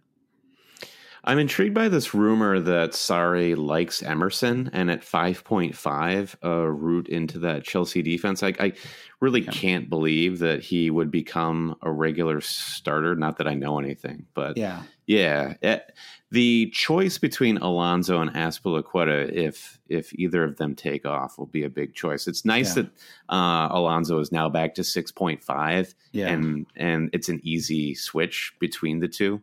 Right. It turns out that uh, the Emerson that Sarri likes is the uh, 19th century transcendental philosopher uh, Ralph Waldo Emerson. Um, just well, one of those things that yeah. got lost in translation. Um, Fair play. Yeah, he mm-hmm. likes Emerson and Thoreau. So yeah, I, I, I don't, I, I, wouldn't, I wouldn't look at him for for FPL. Um, okay. so yeah, I think this is a team uh, that I would, I would mostly avoid uh, at least until game week four. Right. I don't, I don't even love that Newcastle away fixture in game week three. I wait till game week four. Yeah. Uh, okay, so Crystal Palace. Uh, this is Roy Hodgson's team now. He he he came in late in the game, salvaged what was one of the worst uh, openings to a season in history. Yeah, yeah, exactly. And Roy is known for being an organized, um, sort of alpha solid. Dog. He, he, total alpha dog. He's just barking orders, uh, pacing up and down the sideline. Um, yeah, the, the jacket comes off immediately. Uh, oh, sure. He's a fi- fire breather. Wouldn't that be amazing if Hodgson sh- shows up for the first game and he does the full Sean Dyche? He like shaves his head but has those weird pointy sideburns and has a goatee. even, uh, even the thought of Hodgson with its shaved head is like so. I can't quite see it. All right, so well, uh, here's the real news about Crystal Palace. Their opening run of fixtures is very tantalizing, with the exception of a Liverpool home match in game week two. It's Fulham, Watford, Southampton, Huddersfield, Newcastle, Bournemouth, and Wolverhampton in the first eight game weeks. It's that's pretty amazing. I'm going to need to have Will Zaha, aren't I? Like, yeah. So um, there are these rumors floating around with Zaha that he's being linked to Borussia Dortmund. I don't know if uh, you know what what's going on there. If there's any truth to that, I. But Palace must pay whatever price that they have to pay to keep Zaha on this team. But because without them, I mean, this is what happened to Palace at the start of last season, right? He got injured in the first game, and then they could not score a goal. Right. Um, so they really need to keep him healthy and keep him on, on the team. So the big talking point with Zaha, of course, is that he's seven point million and reclassified from a midfielder to now a forward. Will this take him off the table, or is there the Firmino effect? So do you remember Firmino went through the same reclassification process at the end of la- uh, at the start of last season, and it turned out to work like a charm for Firmino. It kind of right. kept his price um, not artificially low, but it kept it low, and uh, he was still scoring goals. And it also, I think it, it the conventional wisdom is being reclassified as a forward helps your bonus output. Right. And if you're a goal scorer, you get more points. You get more bonus points for that. For that's goal. true. Right. Yeah. Right. Right. Right. So nine goals and seven assists in total for Zaha last season. Peter Locke asked seven million, surely a bargain, especially when Millie is at six point five. So yeah, Milivojevic, which we can touch upon quickly. Mm, so um, sad. He got a huge bump at, at six point five. I mean, I know and, he's on pens, but man, at six million, I like him. At six point five, it's funny how that 0.5 can make such a big difference, isn't it? But it really makes it seems too too much. 6.5. Yeah, definitely. Uh, I do think that Milivojevic does more in open play than he gets credit for. Sure, I mean, he he does drop quite deep to get the ball, but he is on a lot of set pieces and. He he did score yeah. it. I think two goals from open play last yeah, season. Yeah, he just I he'll never have a season like he did last year. I, I, I don't know. I mean, he's yeah. just not. That's not his game, really. I don't know. So I, I'm not. Right. I'm not. I'm not feeling Millie as much as I as, as, as useful as he was for my team last year. Yeah, uh, McTavius on Twitter, who I believe is a, is a true blue Crystal Palace fan, asks the question: uh, How do you feel about Zaha's FPL appeal uh, if he leaves Palace? Less appealing, more appealing. So forget the Dortmund rumors. What if Zaha were to go to another Premier League club, or is it is it a special magical thing that happens just at Selhurst Park for Zaha? Well, I mean, he he you know when he was younger, he he moved from Palace to Man United. You know, it didn't didn't work out. Um, he's you know probably a better finisher now, more confident player than he was four you know four years ago. Um, it would yeah i'd be affected but his price would be so low that he might he'd probably still be worth it anyway right i mean if he was actually going to start yeah um, you know the concern was that he'd move to a i don't know spurs or something and then just be so, sort of this rotation player who was you know getting a few matches here and there and you know um, i don't know i hope he doesn't move i i you know i actually think um, yeah i think he's really appealing i think the fixtures are good um, there's just a lot to like about him. You know, I mean, he's he really he really was playing as a forward. I mean, I guess the concern is that he stops playing as a forward, right? Yeah. And then and then he's yeah. a midfielder playing out of position, you know, or classified out of position as a forward, right. and that would be the concern. So that's the huge question. Does Palace sign an actual striker? Because what they're left with here is just a murderer's row of um, people who won't be starting. Right. Well, I don't know. Christian Benteke, uh, they stuck with him throughout his incredible goal drought last season. Just yeah. three goals, but yeah. Um, seven assists is not going to cut it for a six point five. Insane, so, it's insanely high number of assists. Yeah. I do wonder if Benteke gets sold somewhere, and and that which would mean they lean on Zaha even more if they don't sign sure. anybody. But um, Sorloth, as much of a lord that he is here on the Always Cheating podcast nowhere near nailed onto that starting 11. So sad. Um, Connor Wickham, he's back. what do you, you remember when Connor Wickham was, he was playing at Sunderland. He was going to somehow save them, and then he moved to Palace, and yeah, he's just not been able to stay healthy. yeah, he belongs in League Two or something. You know, he's Yeah. yeah, I don't know. Yeah, he he should be playing Okay. for Portsmouth. Yeah.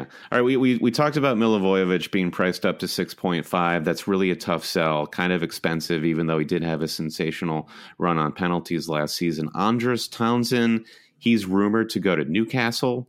Um, my note here, I like, apparently Newcastle is interested. I am not.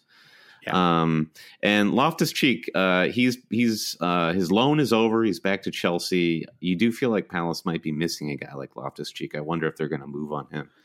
Uh, Yeah, before the it- transfer window closes. Yeah, yeah. I mean, you know, I guess it'll depend on what Sarri wants to do. Um, it'd be great if he got loaned out to someone, Palace or someone else. Um, Yeah. he might be too. I mean, his now. his career is so much on the upward trajectory. Uh, getting into the World Cup squad, getting some minutes there in Russia. Everyone loves this guy, so he, Right. he needs minutes. right. Okay, right. so uh, we we really need to talk about defense with Palace. We talked about the incredible opening run of fixtures for Palace, and there are some bargains to be had. James Tomkins, he is priced to buy at four point five million pounds. I don't know if you're uh, keyed into Tomkins' spurt of goal scoring toward the end of last season. He ended up with with three goals. yeah, And he's a guy that Hodgson seems to rate and like. I don't see how he would fall away from the starting lineup. So at 4.5, I really do like him, particularly if you're comparing him to the other big hitters in the back line, and that's uh, Sakho and PVA. PVA, terrible defender, but the best defensive attacking player that Crystal Palace has. But that 5.5 price tag for PVA bit is bit high. Yeah, yeah, that that's like Alonso comparatively an Alonso level price for Their a Crystal Palace fixtures- defender. I, I like the stability, the year over year stability with them keeping Hodgson. I don't think it's complete insanity to have um, to, to have PVA. I wish that they weren't playing two away fixtures in their first three, with one of them being a and then the middle match being a home match with Liverpool. You know, I it doesn't scare me off Zaha or even some of their midfielders, but it does scare me off their defenders a little bit. Yeah, um, I, I just want to make one quick point about Sakho. He is a bonus point magnet. Uh, he played because of injury. He played far fewer minutes than the likes of Tom, Tomkins did, but uh, he.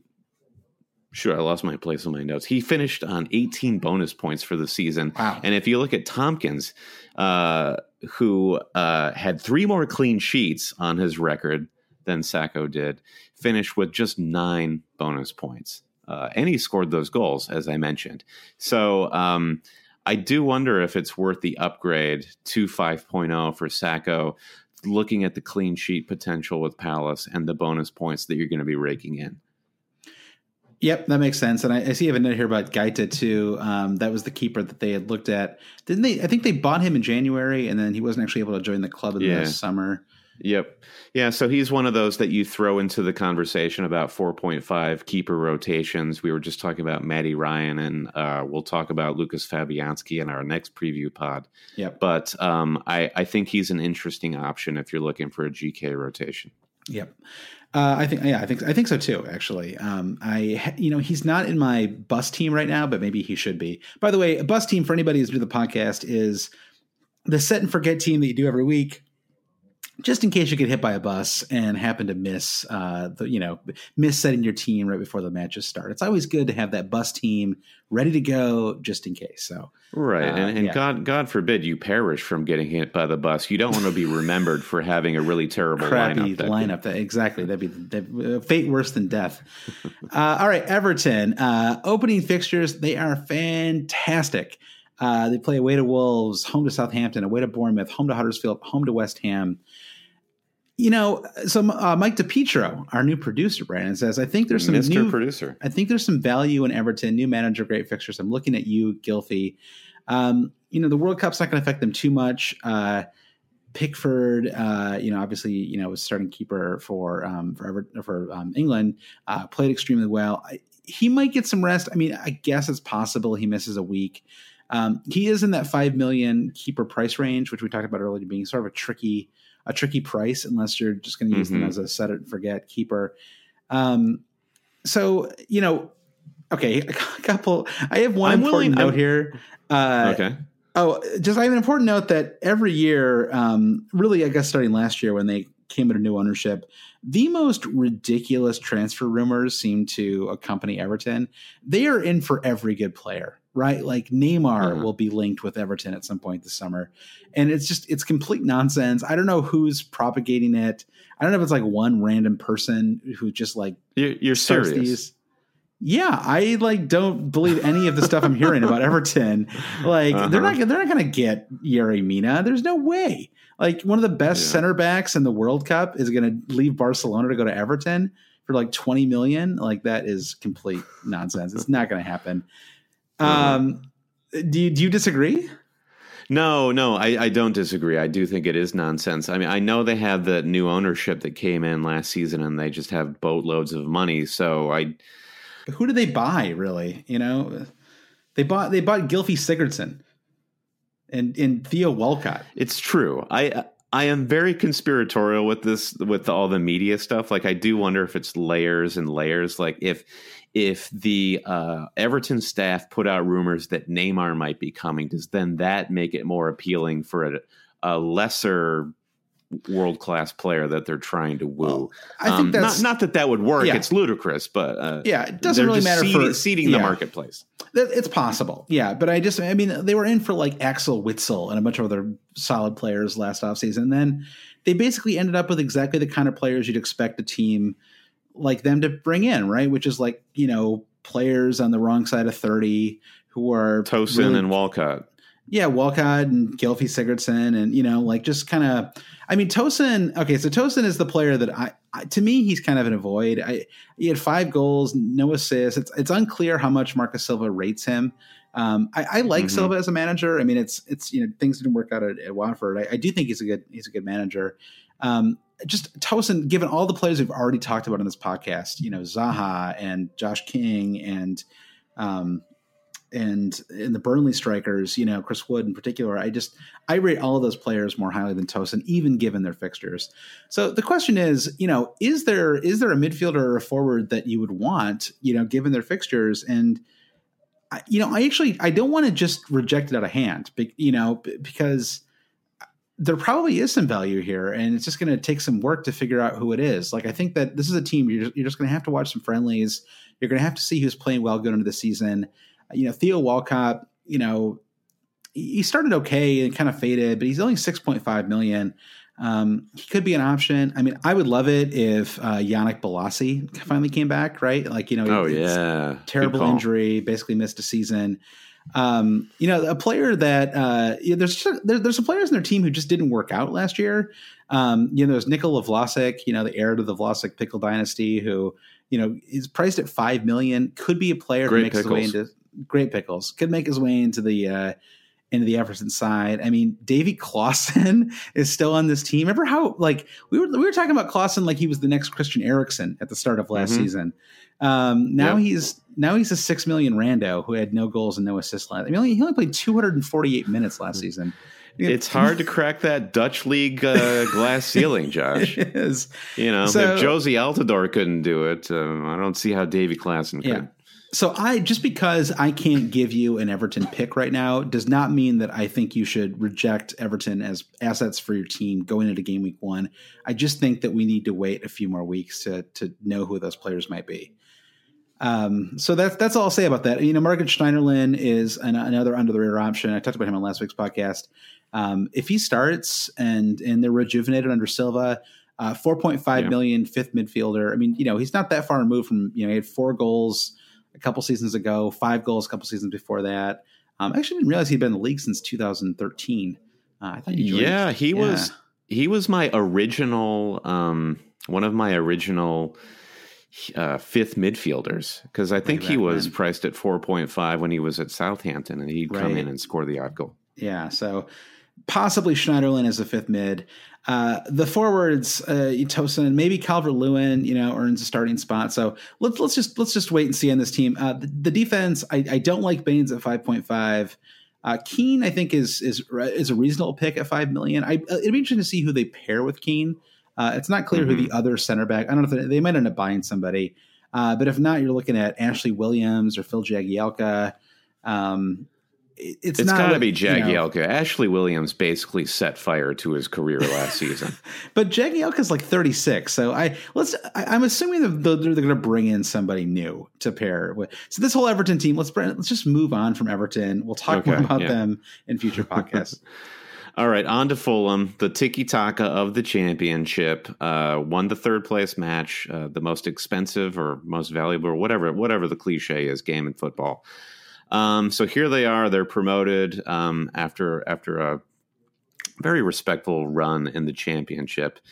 Big signings to talk about. Did I put that diplomatically enough? I know you were. I, I thought there was going to be more excitement when you got to Fulham. This is the first time you have been able to talk about Fulham's FPL prospects on the Always Cheating podcast. Yeah, that's, that's okay. Exciting. Well, so, just broadly speaking, it's exciting, but it's also terrifying because Fulham, uh, they so perfectly constructed a squad to succeed in the championship. And it was through a, a series of canny loan moves, guys like uh, Mitrovic and Targett. And the squad that won that third place match, it just all kind of fell away. Their loanees left. They lost Fredericks, who uh, played really well for them. He's over at West Ham now. Manny, they have no fullbacks. They have no striker. You go to the FPL page, they have twelve players to choose from. So I, I am I'm slightly terrified that this that Fulham is going to roll up into the Premier League and they're just going to just going to get steamrolled trying to play their their Huddersfield style. Um, Where's glorious the optimism? My goodness, Brandon. Let's, let's see some optimism, man. okay, so here's the optimism. They just announced two amazing signings today. We're recording on Thursday. Uh, Jean Michel Seri or Michael, depending on where you're from. He's a really exciting yeah, Michael, Michael Sarah. Michael Cera. They signed star of Arrested Development, Michael Cera, um, the noted Ivory Coast resident, Michael Cera. Uh, he, uh, so Seri, he's a great um, uh, midfielder from Nice. Probably not going to be an FPL dynamo. He's more of a holding midfielder. Uh, he just scored two goals last season. But if you go all the way back to 2016, 2017, he put seven goals in for Nice. So uh, he's a class player. He will elevate the midfield. A lot of the talk is what is Seri going to do for this team writ large as opposed to an individual FPL player.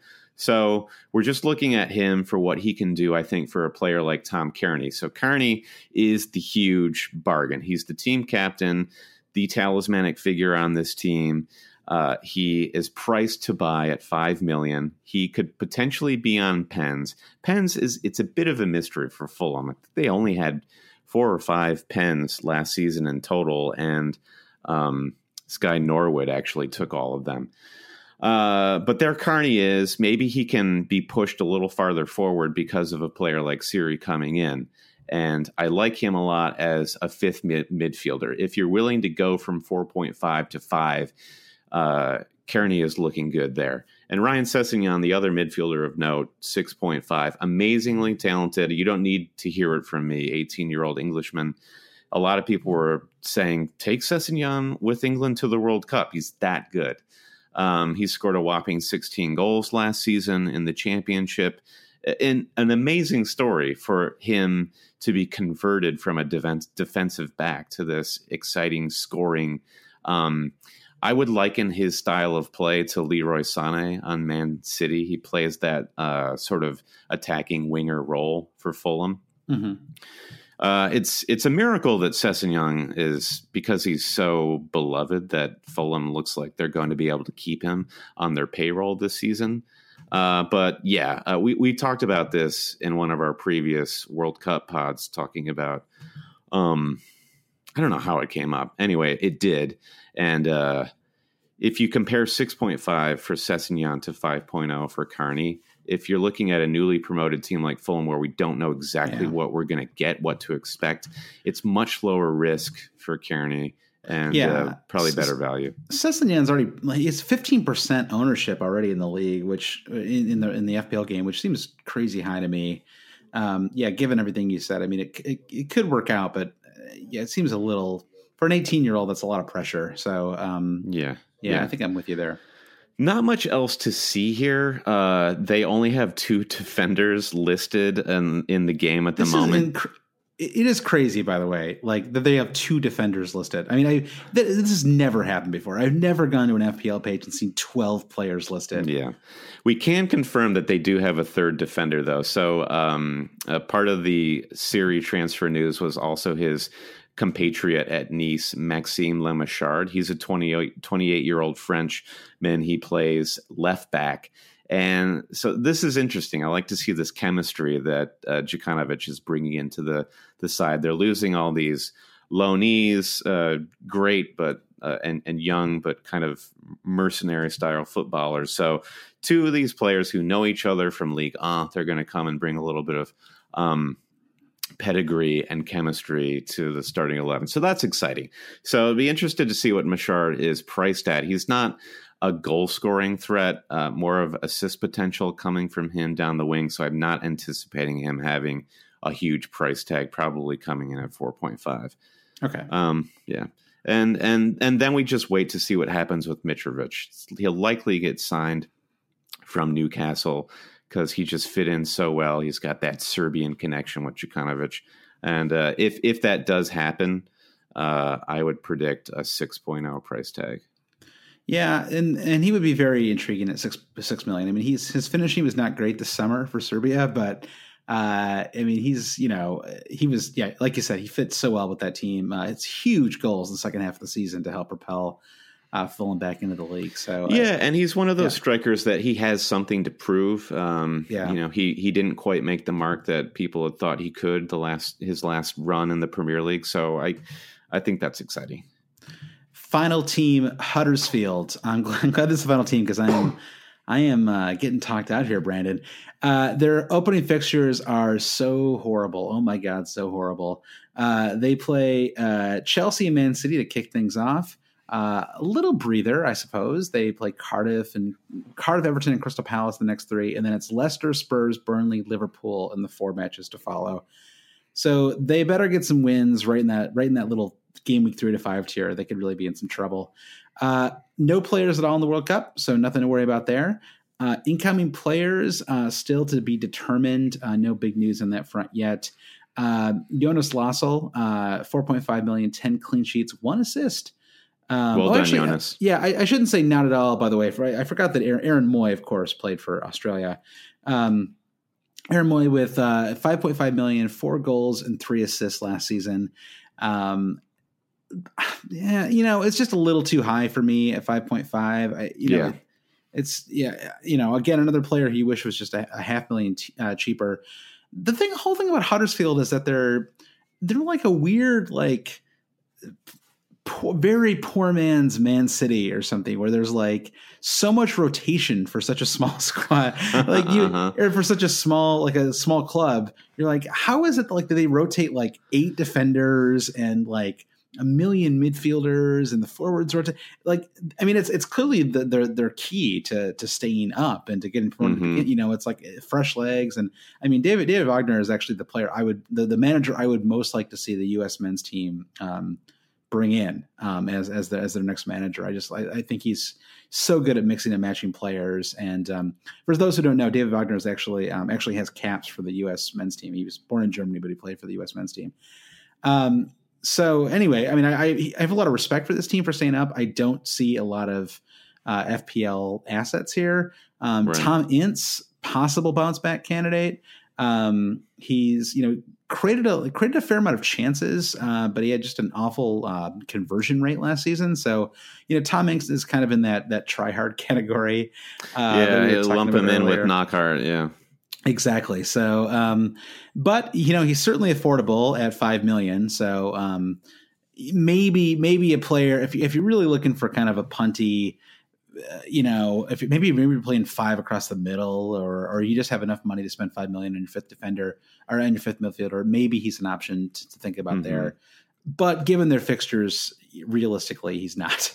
Um, yeah you know, and then the uh, the forwards, uh, you know, you've got Depoitre, um, six goals and two assists. You have uh, Mounié, who um, had seven goals, which is actually more than I realized he had, um, and and two assists at six million. But I, I just see better options there. So Um, Don't forget about Quaner, everyone's favorite enabler. yeah, so the players are priced to buy for sure.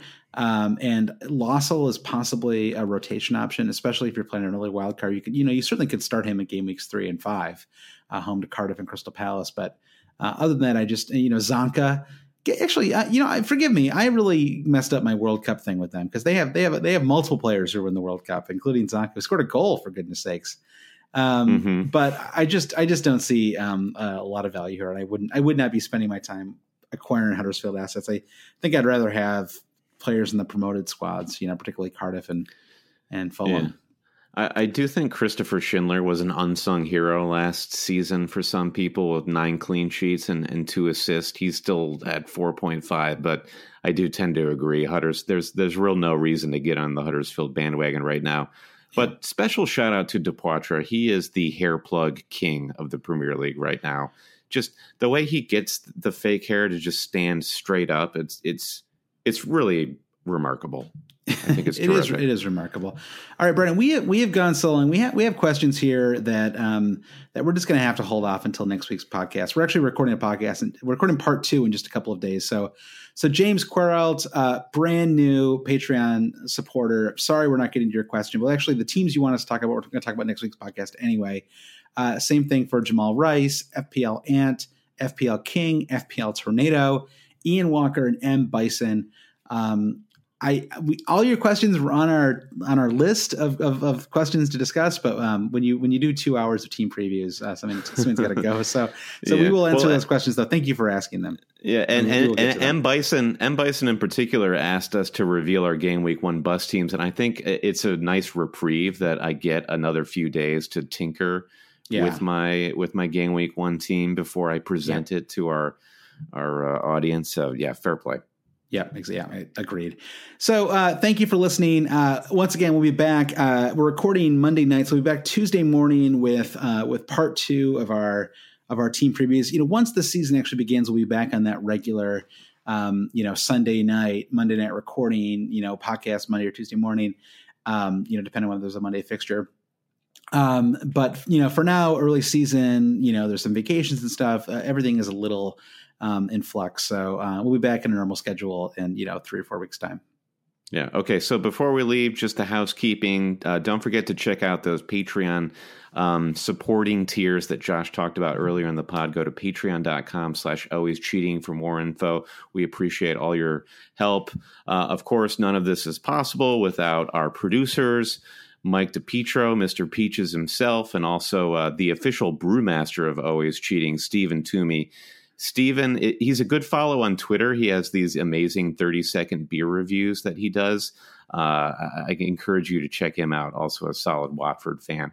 While you're while we're while you're here listening to our pod, just go to the iTunes Apple Podcast Store real quick.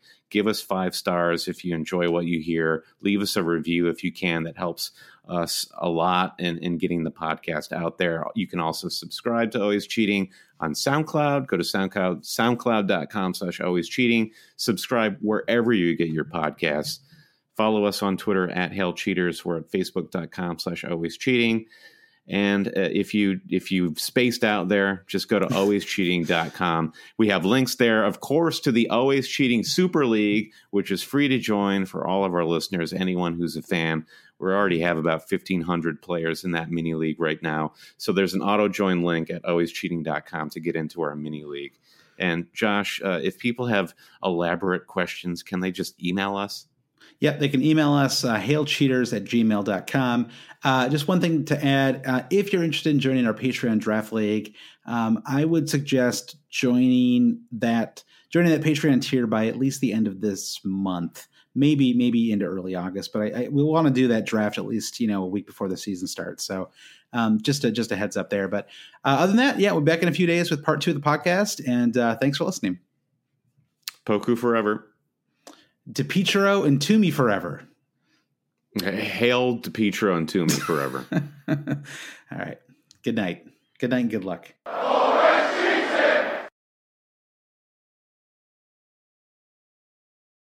Whether you're a world class athlete or a podcaster like me, we all understand the importance of mental and physical well being and proper recovery for top notch performance.